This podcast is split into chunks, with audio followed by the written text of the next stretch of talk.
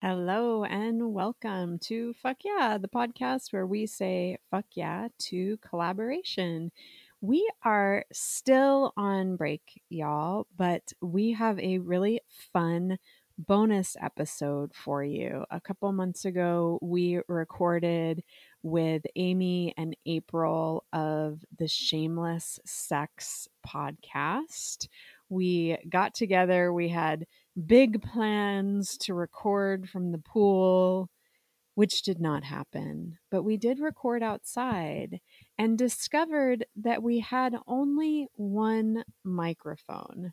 So we turned it into a fun, silly game where we posed questions to each other and passed the mic around. So this is kind of a silly, refreshing, uh, fun conversation with Amy and April. We hope you enjoy it as we do our plotting and scheming for season three. We are pulling together some really fun guests for y'all.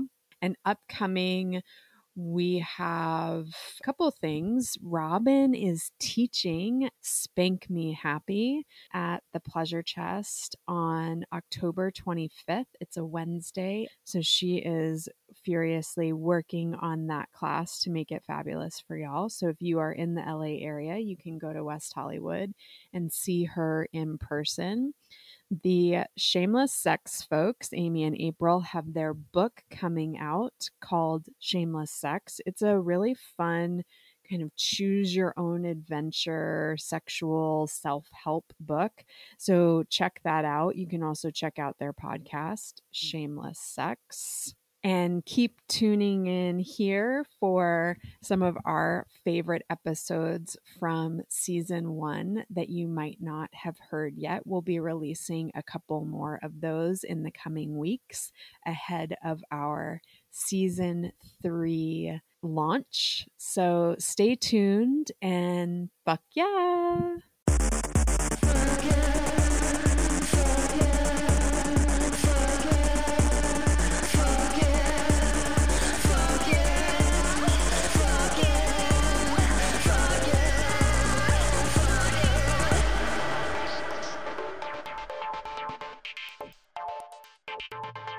Well, hello everyone, and welcome to the interview portion of Shameless Sex.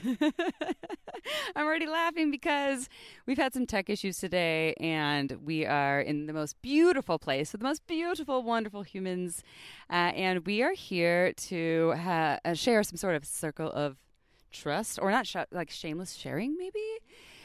And also, maybe it's trust because we're trusting y'all to like hold us in this place of love and acceptance. And if you have judgments, that's cool. Just like don't yuck or yum. Thank you. Uh, and we would like to discuss some of our personal latest trials and tribulations, lessons, and understandings about being in a relationship. And this could be everything from our current relationships to past relationships to maybe it's not even romantic partners to divorce to breakups to the good things and the sunshine and rainbows. Yay, all this fun stuff happened. But here's the thing four humans, one microphone. dun, dun, dun. Uh, we are going to introduce ourselves and then we'll go into uh, some topics of choice and just see what happens. I'm Amy. I'm from Shameless Sex Podcast. I have other things that I would like to state and talk about later on, but I will just leave it at that for now. I have a dear, dear friend named Chip over here. Who's Chip? Hello, everyone. Thank you for being part of this extravaganza of podcasting with our beautiful and amazing fuck yeah podcasters. Uh, this is April Lampert, and I specialize in shameless sexing all of you all. Okay, I'm sexing you right now with shamelessness, and I heart you. Uh, that's all. You know everything else. Okay, here's Sarah. I am Sarah Tomchesson of the Fuck Yeah Pod, one half the lesser half? I don't know. The be- the equal half of fuck yeah pod? Uh, i do things related to sex ed. Right now i think the thing mostly i'm doing is resident sexual wellness advisor for Lovehoney which basically just means that I talk to people about sex and I write about sex and we talk about it a lot on our podcast. And we are in my backyard right now and my kitty almost just flew out of the house and into the yard because this podcasting situation is so fun. She wants to be part of it. Hi, this is Robin, and I am the other half of the Fuck Yeah podcast. And, um, well, I guess I'm an artist. I'm a former pro dom, and I I'm working on a large clitoris costume right now, and I do this podcast with with Sarah, and it's one of the best things in my life right now. And I'm really happy to have this going on with you, uh, three other beautiful humans. So, what are we going to talk about today?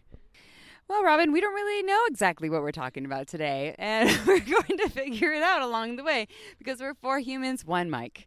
Yeah, right. Has anyone done this before? Oh, you all can't answer because no one can hear you because we have one mic with four humans.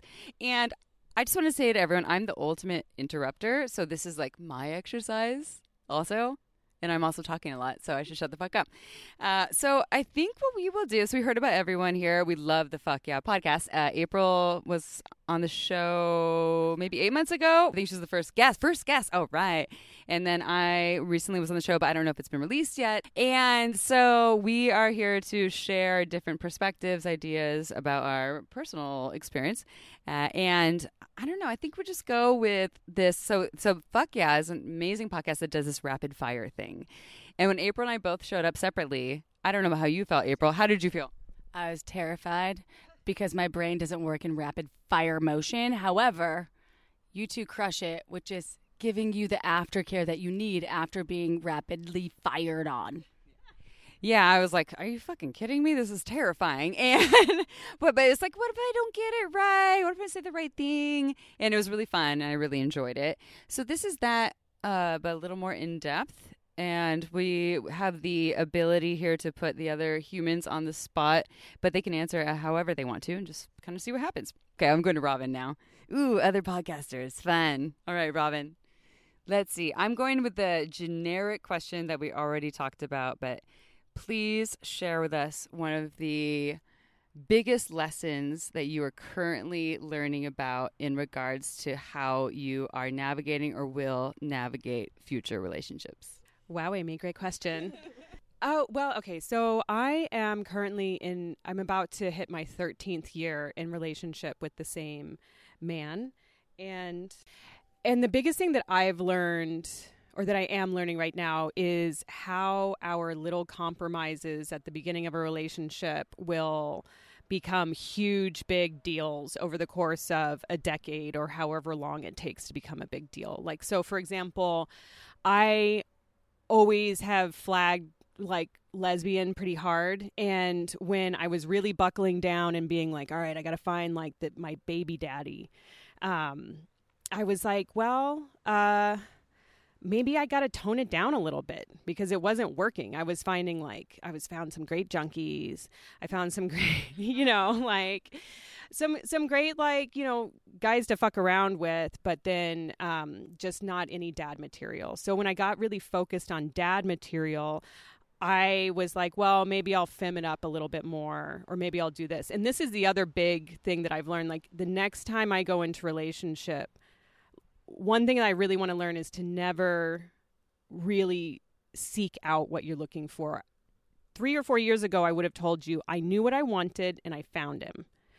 But what you think you want is not necessarily what you do want over time, right? So I I it was what I wanted for like 10 years, but then over time uh, you change and then things happen and then you're in relationship with each other on this intense level and if both of you aren't rising to that challenge and also happen to be willing and able to grow in the same direction, then you're in a really different place than your partner after 10 years. And it just wasn't all of those compromises that I made became a bigger deal. I kind of was like, you know, look, I've been keeping my hair long because I think you like it. But actually, I think I, I feel badass when I have my head shaved. So I'm going to do that again. And that's like an issue because that was like one of the things that he was really interested in. So I would say, like, if I end up in a space, which it seems like it's heading there, where I might be open to a new relationship again, I would one just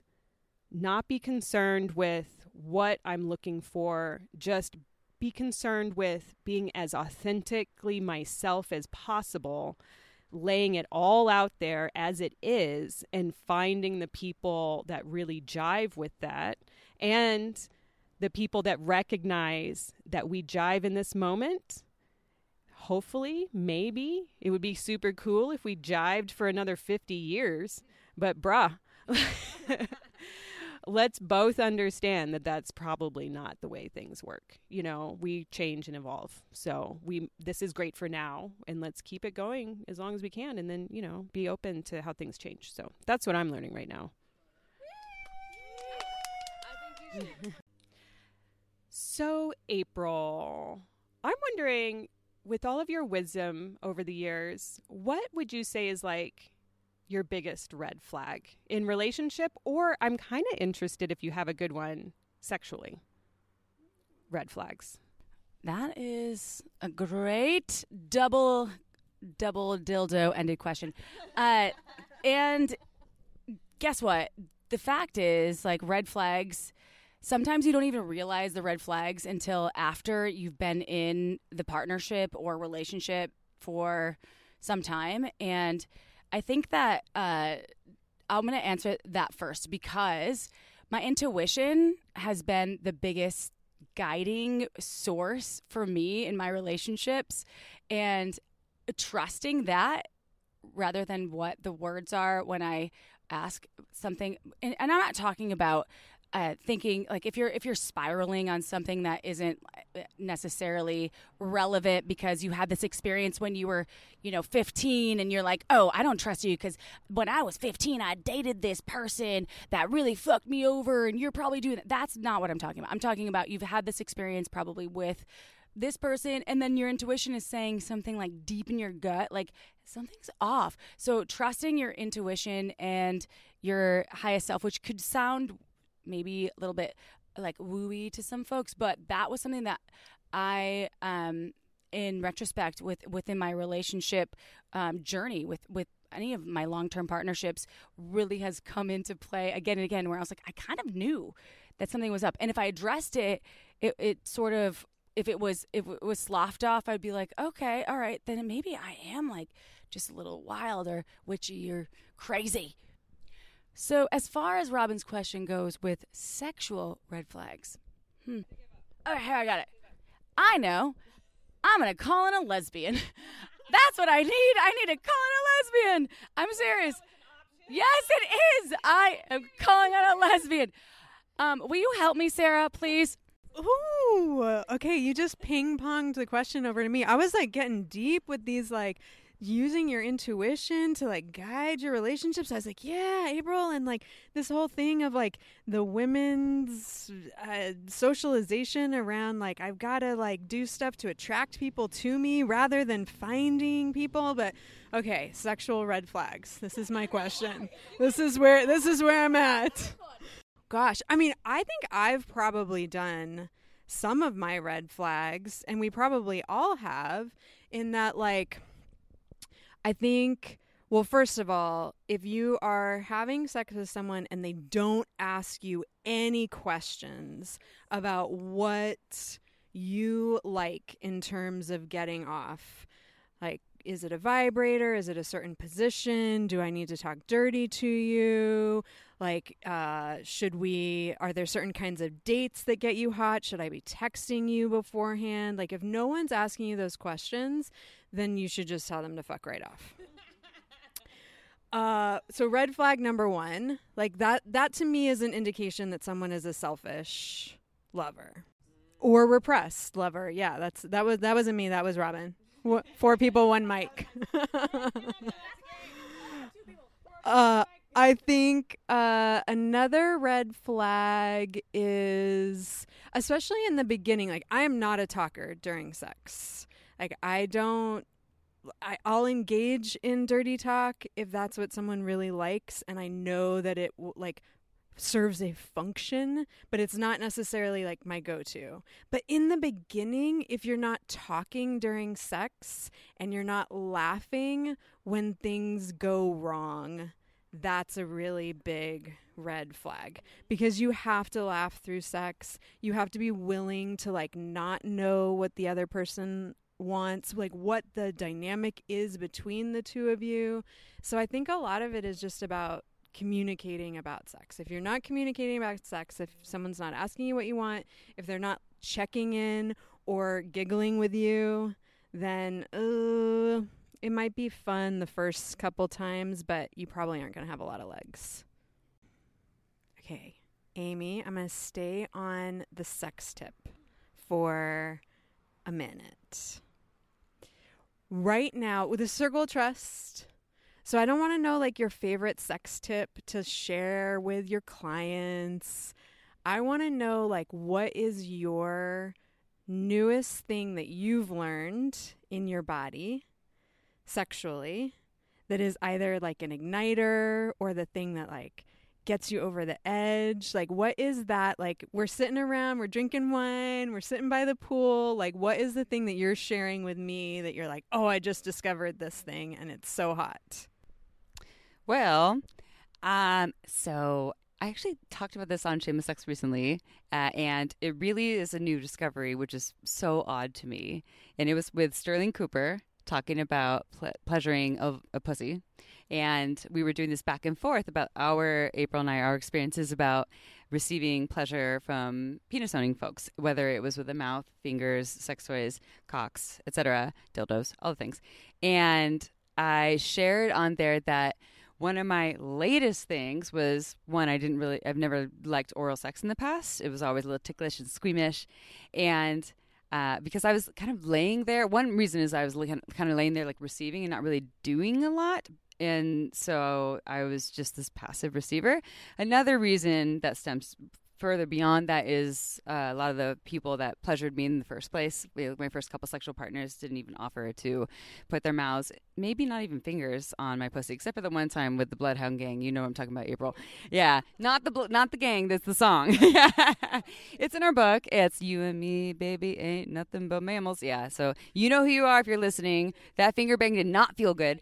Uh, so, but what I discovered in the last couple months, you know, age 38, and I think the first mouth that went went onto my pussy, I was like 18 maybe, but I had penetrative sex with five penis owning folks at that point, uh, was that if I grind into their body and face, it's so much better. In fact, super orgasmic, way more connected because it's not just me laying there and they're doing a thing to me or for me.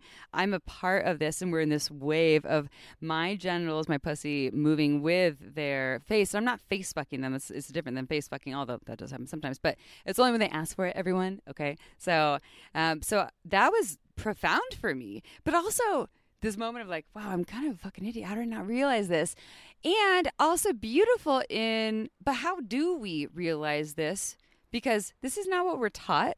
And I have listened to so many podcasts and read so many books and, you know, went to school for human sexuality. And no one said, oh, by the way, when someone is pleasuring you, learn to move with their body in a way that works really well for you, also feels very organic and authentic and is it's not a performance. It's not a certain way of doing it. And also going piggybacking on what someone else said i think someone something you said sarah is and if they're like critical about it or they're not able to meet you in it and they're like what are you doing? You know then then that's not a good fit. I have another question for everyone. How is this listening spotlight exercise of being the person who has to just talk and no one is actually feeding you other than our gestures? And we're saying things in the background? Uh, did it feel beneficial? Did it feel helpful? Is it interesting? Like, what did you learn? Amy, first of all, I feel like this is a question that you should answer first because you seem to have the most difficulty with it. So here you go. So I was over here making a lot of noise in the background and also had some moments where there was so many things I wanted to speak to. It's hard. It's really hard to sit here and speak from myself without feedback because I and, and I normally just talk really fast and do like this, but I can go slow. Finally, uh, it's also really hard not to speak to your experience uh, or other people's experience. I had so many things I wanted to say for all of you. I wanted to say things to you. I wanted so Robin. I want to say things to you, Sarah. I want to say things to you, April. Um, and I uh, probably did at times. And so here's the interrupter, Amy, who wants to say all the things. And I did find it a little bit liberating is not the word. It's edgy and informative as to how much I want to comment on other people when they tell me about themselves. And I don't know how helpful that is when I do that instead of just listening and being with it. I think, Amy, are you describing the podcast listeners situation? Yes. is this the way you all feel? Write in, write into us and tell us about it. Because I think the communication thing is so huge. Um, but in general, red flags, like maybe not necessarily sexual, I now have like certain things like knowing now about embodiment. And these would be red flags somewhat for me in the past also. But like my big red flag now is like whether or not they will dance, not whether or not they're good at it but almost whether or not they enjoy dancing. And this, of course, is like I know we all have our things, and there's plenty of reasons why people do or don't do things. And I'm not trying to throw judgment blanket on people like you don't dance, whatever. But I do have like, I can see now that my partner, who I've been in partnership with for 13 years, he's always taken dancing as like, I will never do it. And if you're going to really try to push me into it, I'm going to do a super goofy dance so I look stupid anyway because I know I'm going to look stupid. You know, it's so it's like this intense kind of self-scrutiny and self-criticism that is also very restrictive on his own ability to embody himself. And so now it's like I it's just one of those things that I think I would keep an eye out for. I mean, you're super autistic, you got like, you know, dance trauma, stuff like that. That's different. you know what I mean? It's like I can be down.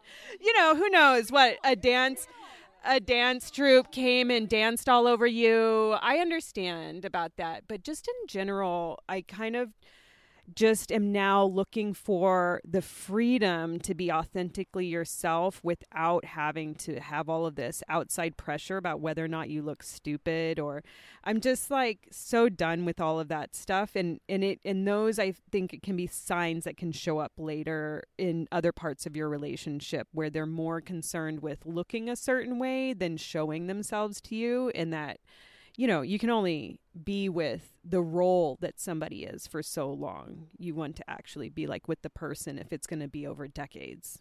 What what are your thoughts, Sarah? I have a I have a share that is somewhat off topic, but not really. Because I just remembered that we had you on the podcast and you gave us a few exercises, Amy. And I did it. I did your sexy beast exercise right after we recorded the podcast. So, okay. So we had Amy on the podcast on uh it, aired August 24th, in fact. Um today. Uh and we were, you know, obviously picking Amy's brain for all of her amazing training and knowledge that she has gone through. And so we were like, hey, can you give us some tips and some of your coaching tools? And you shared the Sexy Beast like you gave a really great grounding exercise and then that you get into a you know a totally private space and you get on the ground like on all fours like whatever it's going to take and you just start like touching your body and just really let whatever is going to come out come out. And suddenly i realized we finished recording and i was like oh no one is home right now. I live with my fiance and my daughter and so, like, to have the house to myself for hours was like, oh, it's a Friday. Uh, okay, well, that exercise made me feel a little uncomfortable when I thought about it. So that means I should probably go do it. So I did. And it was so fantastic. And I guess it's like, it also ties in a little bit to the red flag. Maybe this is what made me think about it because one of my things that I'm doing right now, I'm red flagging myself in that I'm like overly reliant on sex with my partner as my source for sexual expression right now. And like I know how to have a good, rich sex life with myself, but I've sort of abandoned it recently because I love se- my my part my I love sex with my partner so much. Like we have amazing sex, and so I was like, okay, this is this is good for me because she's you know she does physical labor. She's tired. It was like Friday. I'm like, she's going to get home and she's not going to want to like fuck it out, but I've got like some pent up energy. So I just like noticed my limbs. Like I was like, I love my limbs so much. They're very long.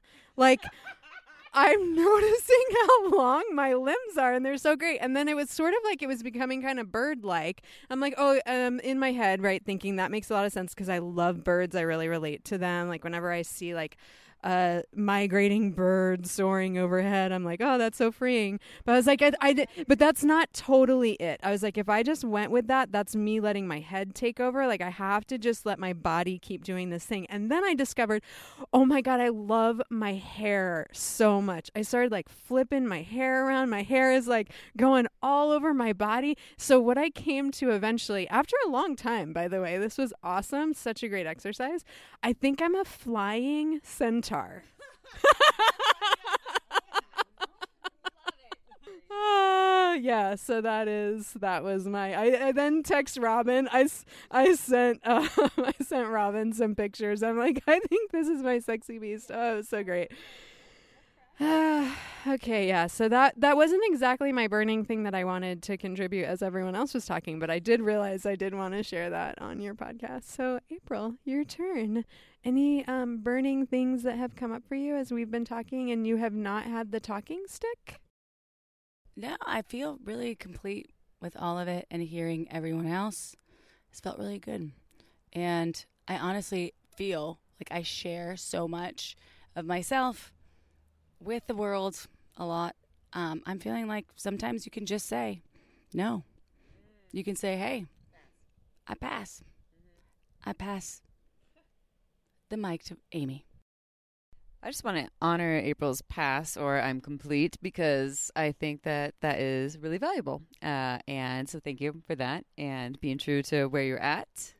Yes, the opposite. So Robin's like, is that the opposite of an interruption? Yes, it is a pass. And this, yeah, I mean, I would like to just stay in my space, and I don't, I don't have more to share on this. So, uh, which I think is really valuable to sex as well as any relationship you're in. Amy, Let's talk about non monogamy because you've seemed to nail it and you really have. And people struggle with the idea of how that will work. And I want to know not only how you have made non monogamy work, but I want to know like feelings that have come up that you would want to share with someone that was new. And I have not nailed non monogamy. Thank you, Chip. Thank you for that. I certainly have not nailed it. Um, I have explored in it and had really great experiences and been really fortunate to have that. And we were just on another podcast, we were talking about this where the host was asking me about it and he was like I, essentially like i don't really know exactly how you were able to, to do this to go into a space where you're open to explore being intimate with other people without rules um, and I, what i said there was that we were on the same page it wasn't one person being like, I want to. Essentially, uh, like, well, originally it was him, uh, my partner, who was wanting this place the, to go in this space before me. Like, he actually initiated this conversation, and I was like, "What the fuck?" at first, and then because we and we've been monogamous. It's not like the first round of being non-monogamous, but having these separate experiences. At first, I was a little bit. Uh, and I didn't feel like I wasn't worthy. Uh, it was not that thing what if you find someone better? I'm not good enough. So, but then I came around. I was like, wait, this is really scary. Oh no, no. Oh, there's an opportunity here of some sort. Of like, okay, so here it is. He feels this way. He wants to have these experiences, and he wants to stay connected to me. And how do we put that together? And then, so opportunity instead of extreme pain point. And it was not like brainwashing myself. It was just this natural process of working with it. And then I was like, wait, I get to be 38 and like have sex with other people while still being in this loving connection with this other person and not knowing what will happen. But I get to go and have these. Maybe sex to me is an umbrella term, right? It's like making out all the things. Um, and then I got excited, and and we continued to stay in contact with each other, but it had limitations in how often we in contact. Me, my, my partner, and I, uh, and I had some really amazing experiences, uh, and yeah, well, no, well, yes. Uh, so I, my thing was like, I'm looking for the pussy worshippers. Just saying, I didn't put that out there, but I like, I'd find them somehow. I'd be like, oh, and I could tell with that. I think you were talk- commenting on this too, and maybe you as well uh, about. Uh, sorry, pointing at Robin and Sarah about um, people who the giving part, like how they show up. I think it was yeah, Sarah speaking to this. Uh, the selfish lovers, love y'all stop being selfish uh, and uh, and and finding people that really wanted to like give in a big way. And my pussy's been through a lot in its lifetime. And I personally feel like I need a lot of giving before I can give for the most part. Not always. But I need to feel really safe and secure with people. And secure does not mean that you love me or we're like committed, but grounded. And I found a couple of those people and had some really great experiences. So this is a long version of have not nailed non-monogamy, have explored it and, and had really great experiences. My partner had great experiences and we put them together and now we're trying to figure out like how do you do the future? And how we're doing the future is being really patient with the answers on what needs to happen next, meaning we don't know and we don't have to know. Like, what are we? Are we non monogamous? Are we poly? Are we this? Are we that? We don't know. We're just hanging out here until we have more answers. Which brings me to uh, my friend over here to my right, Robin, since we're going the, the round robin? Oh.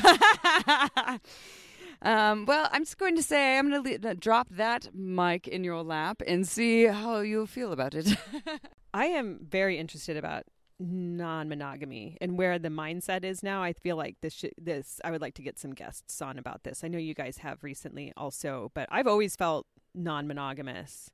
Um, and I've done polyamory and I'm in a monogamous relationship now because I'm also like really tired all the time. And I'm like, fine, that's fine. We can do that. You know, I can do it, but it's um, in my heart, I'm just like not that jealous. I'm like, unless you're, unless my partner's with someone who I find like unethical or gross in some way. And I don't mean that in a judgy way, but like some people, I'm just like, for a while when I was in poly- polyamorous relationships, if they were sleeping with someone that I would just be like, I need like you to have like a couple days between us, you know?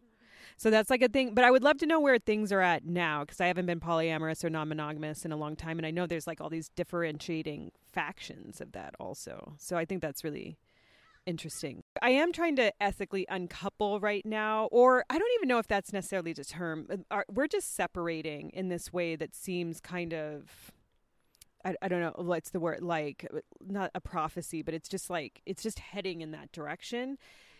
You know it's kind of like a prophecy. Like I, I i feel like i keep trying to make moves to stop it and it's just not. The more i try to stop it the worse it gets. So i'm just trying to stay in my own peace. I'm actually the happiest i've ever been in my life because i'm i got my meds real nice and i'm the most healed that i've been. So i know i'm moving in the right direction and i'm trying to uncouple or just uh, not uncouple but establish my own space. We're extremely lucky in that we live on a property with two houses. My parents used to live in the other house and they've died and so now we have this extra house that we've kind of casually rented but not really. And I moved into that house against his wishes, but I'm just trying to be like bro, like we I can't be in your space anymore. Like it felt like I was like an extra in his movie after a while. Like when I moved out of the house, there was you couldn't tell that I moved out. You know, and so I was in this situation where I was just being like a supporting role in somebody else's life and I'm trying to establish my own life and everything. But I am just open now. I'm open sexually. I wouldn't call myself straight. Like I've always been on the queer. I've been the queerest straight person you've known, but I'm like that person. But I'm like also like, when did I define this? And like I'm, I'm ready for just whatever. I just want to live like my own life. you know, and all of these restrictions that we end up accumulating from other people and everything, and the way that we fulfill their lives and what they expect from us and everything. I'm just like, you know, I just I don't have space. I and I do have kids. I have two elementary school age kids and for me it's ideal that we have two houses on the same property and I'm trying to set up a co-parenting situation Um, but he has much more traditional ideas. But I'm trying to just keep doing what I need to do and just allowing him to do whatever he's going to do. So I'm just establishing my own truth in my own space and I'm hoping that he'll be chill. And actually, like he keeps he kept he was being like, if you go into that back house, that means divorce. I'm like, okay, well, I'm going. And then I go and then no divorce. And then he's like, if you do this, then that means divorce.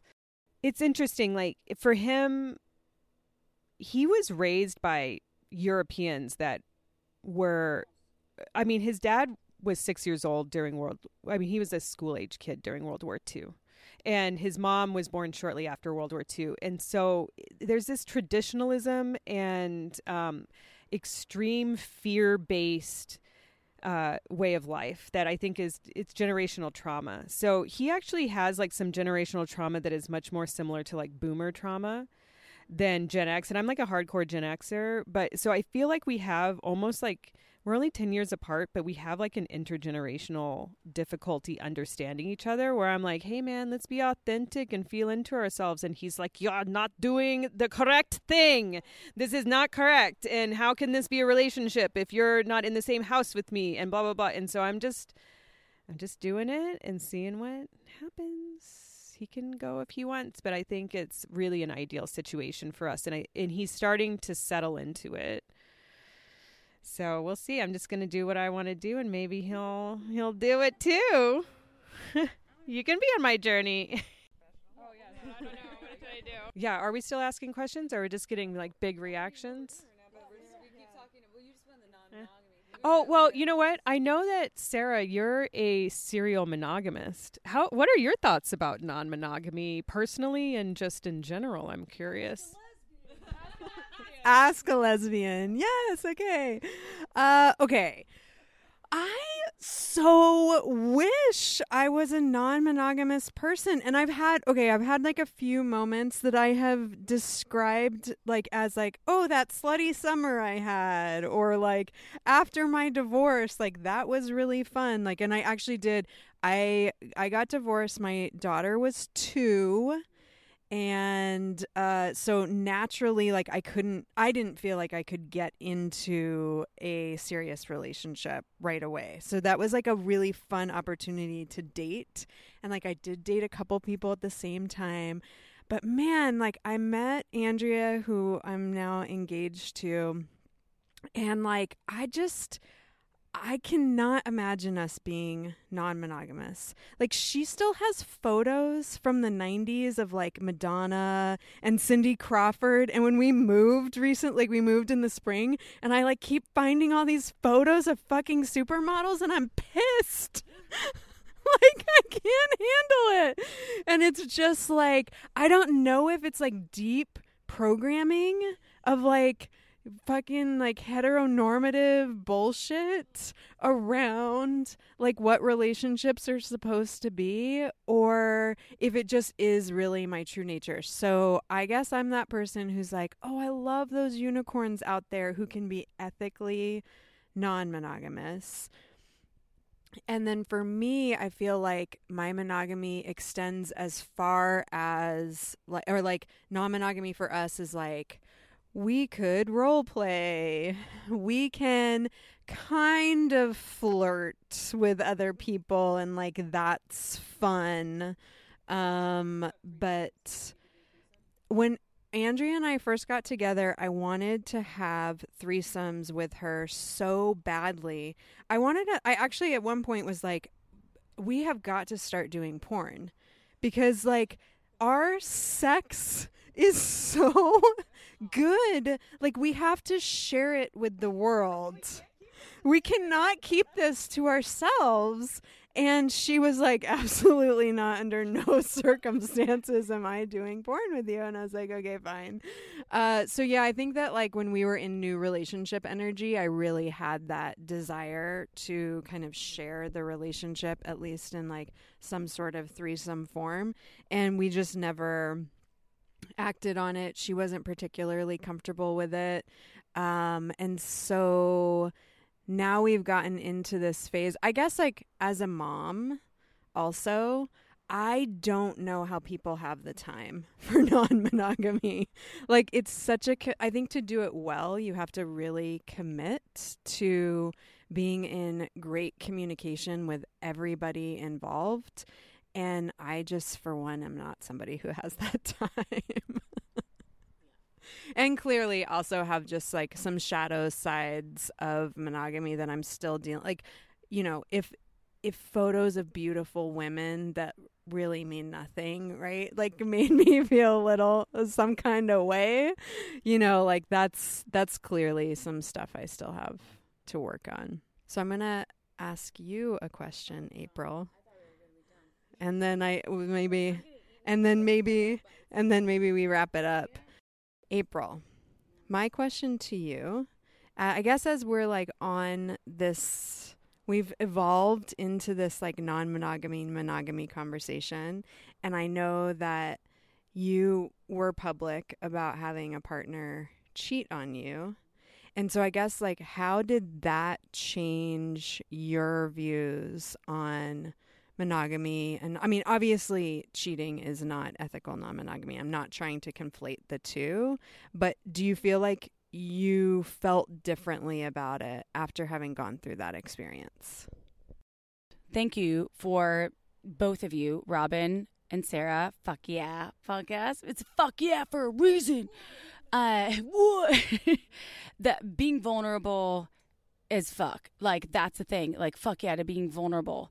And Robin, I like the the amount that you shared with what you're going through. Like it made me like like getting like uh like a little bit becleft, as they say on the East Coast, because it's like really, yeah, it's heavy. Like relationships can be really heavy. And Sarah, I understand why non-monogamy isn't your journey because like the compilation of what you're both speaking to is why I like like chose on some level to be in my partnership because I have a partner that I absolutely adore and am in love with, and it was like a, a person that I never knew that I would be in in a long term relationship with, and we've been together almost for seven years.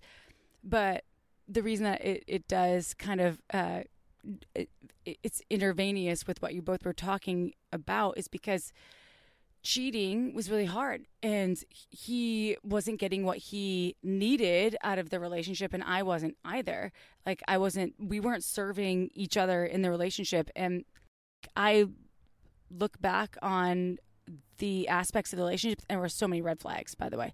And I don't think either of us had the tools. I didn't have the tools even then when I met him in 2017, 20 like I didn't know the tools that I could implement or how to. And I still work on implementing the tools to speak to him about, oh, my boundaries are this, or I'm I'm feeling this way.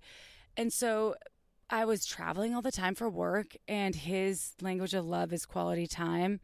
And the more I was gone, the more I think that it was like a thing. And dude, sometimes when you don't speak to things, and I would be like, hey, why are you doing this? And he'd be like, why are you doing that? And then we like fucking bump chests. And I was like, I am not a penis owning person. Like, why are you trying to flex on me? And he'd be like, dude, you acting like a dude. And I'm like, dude, let's just be dudes. It'd be like duding. We're duding, and I'm not even a dude. So, but like this sanctity of monogamy is so important to me because I was diagnosed with an STI when I was 17. And so I was like, monogamy is safety, safety in monogamy for me. That's what I in general feel about monogamy. And when I met my partner, I was only like I had slept with like penis and vagina sex, penis in my vagina, which fuck, dude, which I actually in our book we talk about how sex is identified so differently. Now that I I'm like I only slept with four people. I was like no, I had sex with like 65 people because like a bunch of dudes went down to me and a bunch of chicks too. So I was like that's fucking it's like erroneous material. It really does feel erroneous at this point because I, I had thought that sex was defined by this penis in my vagina, in my vagina, in my, in my vagina, like I'm in, in the UK. Yeah, in my vagina. So that's, but that's what I thought from my Midwestern self. Uh, so I thought because I was I was broken, right? Well, I was 17 and broken because I got an STI because I had had sex with a dude with a penis and that whatever. There's so many things, but I'm not digressing. I'm getting to a point. Monogamy was safety for me. And when my partner pretty much gutted me by hooking up with one of my friends, um, not one of my best friends, just one of my friends, um, I was gutted because I thought I could trust the monogamy path. And so that was a really difficult thing for me to digest. And then I realized that, okay, I can rebuild.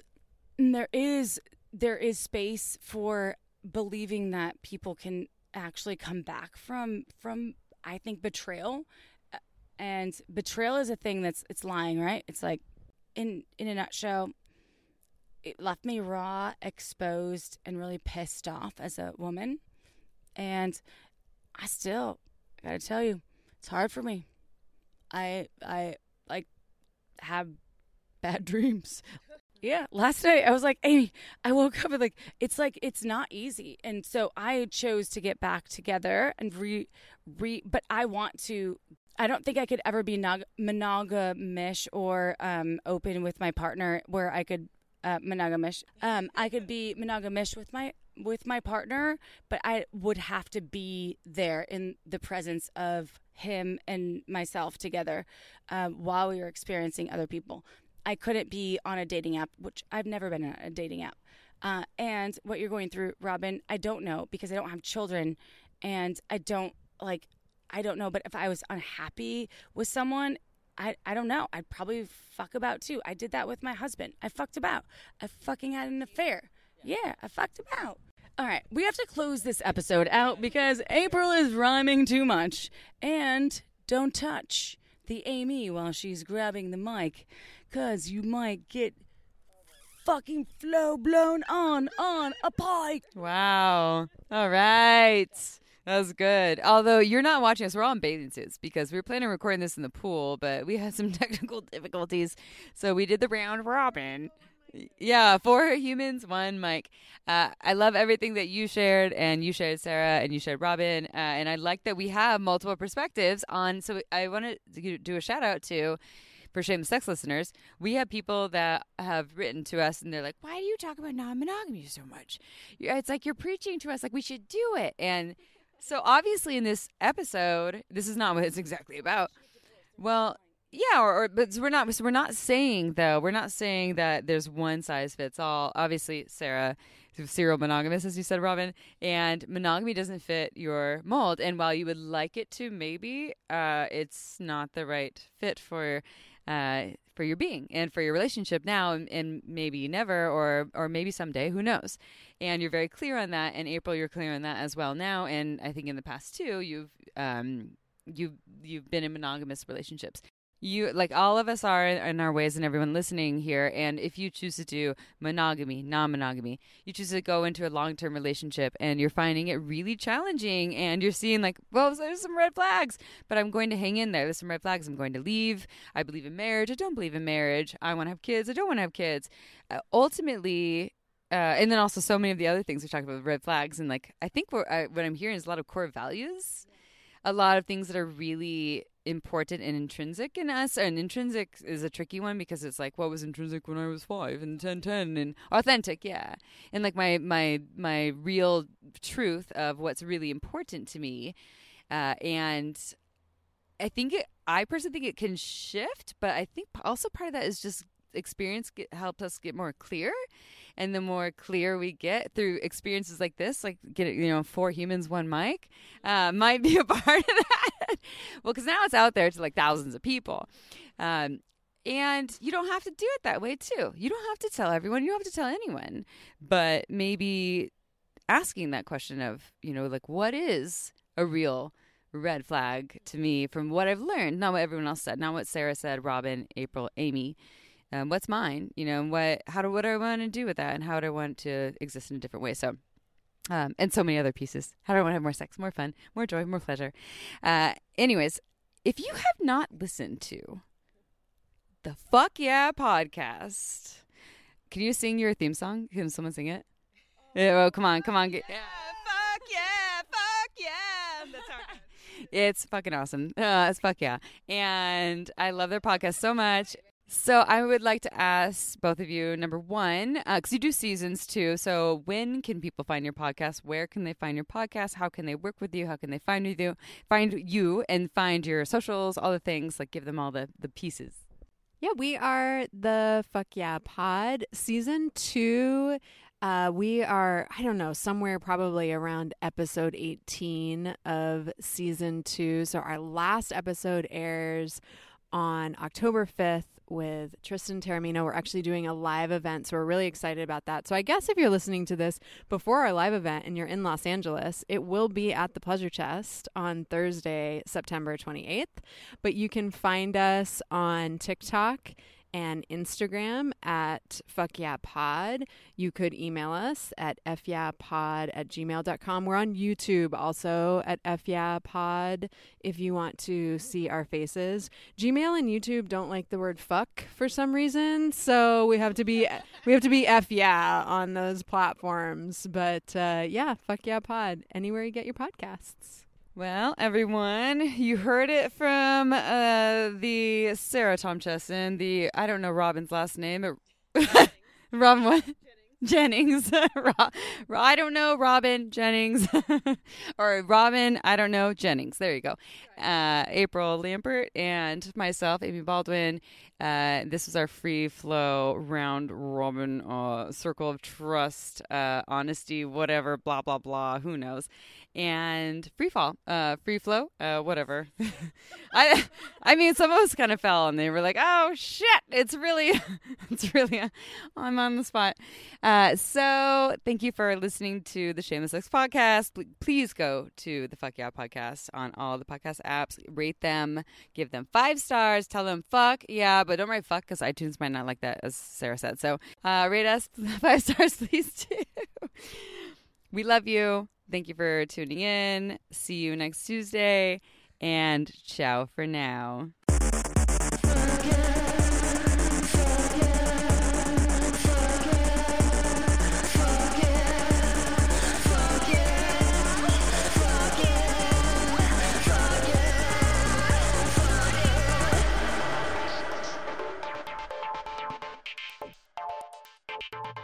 Fuck Yeah podcast is hosted and produced by Sarah Tomchesson, hashtag my mom, and Robin Jennings. Theme music is by She Her Sir. If you're enjoying the podcast, it would mean a lot if you would rate, review, subscribe, or share with a friend. You can get in touch by emailing us at fyeahpod at gmail.com or find us online at fuckyeahpod.com Thanks for tuning in.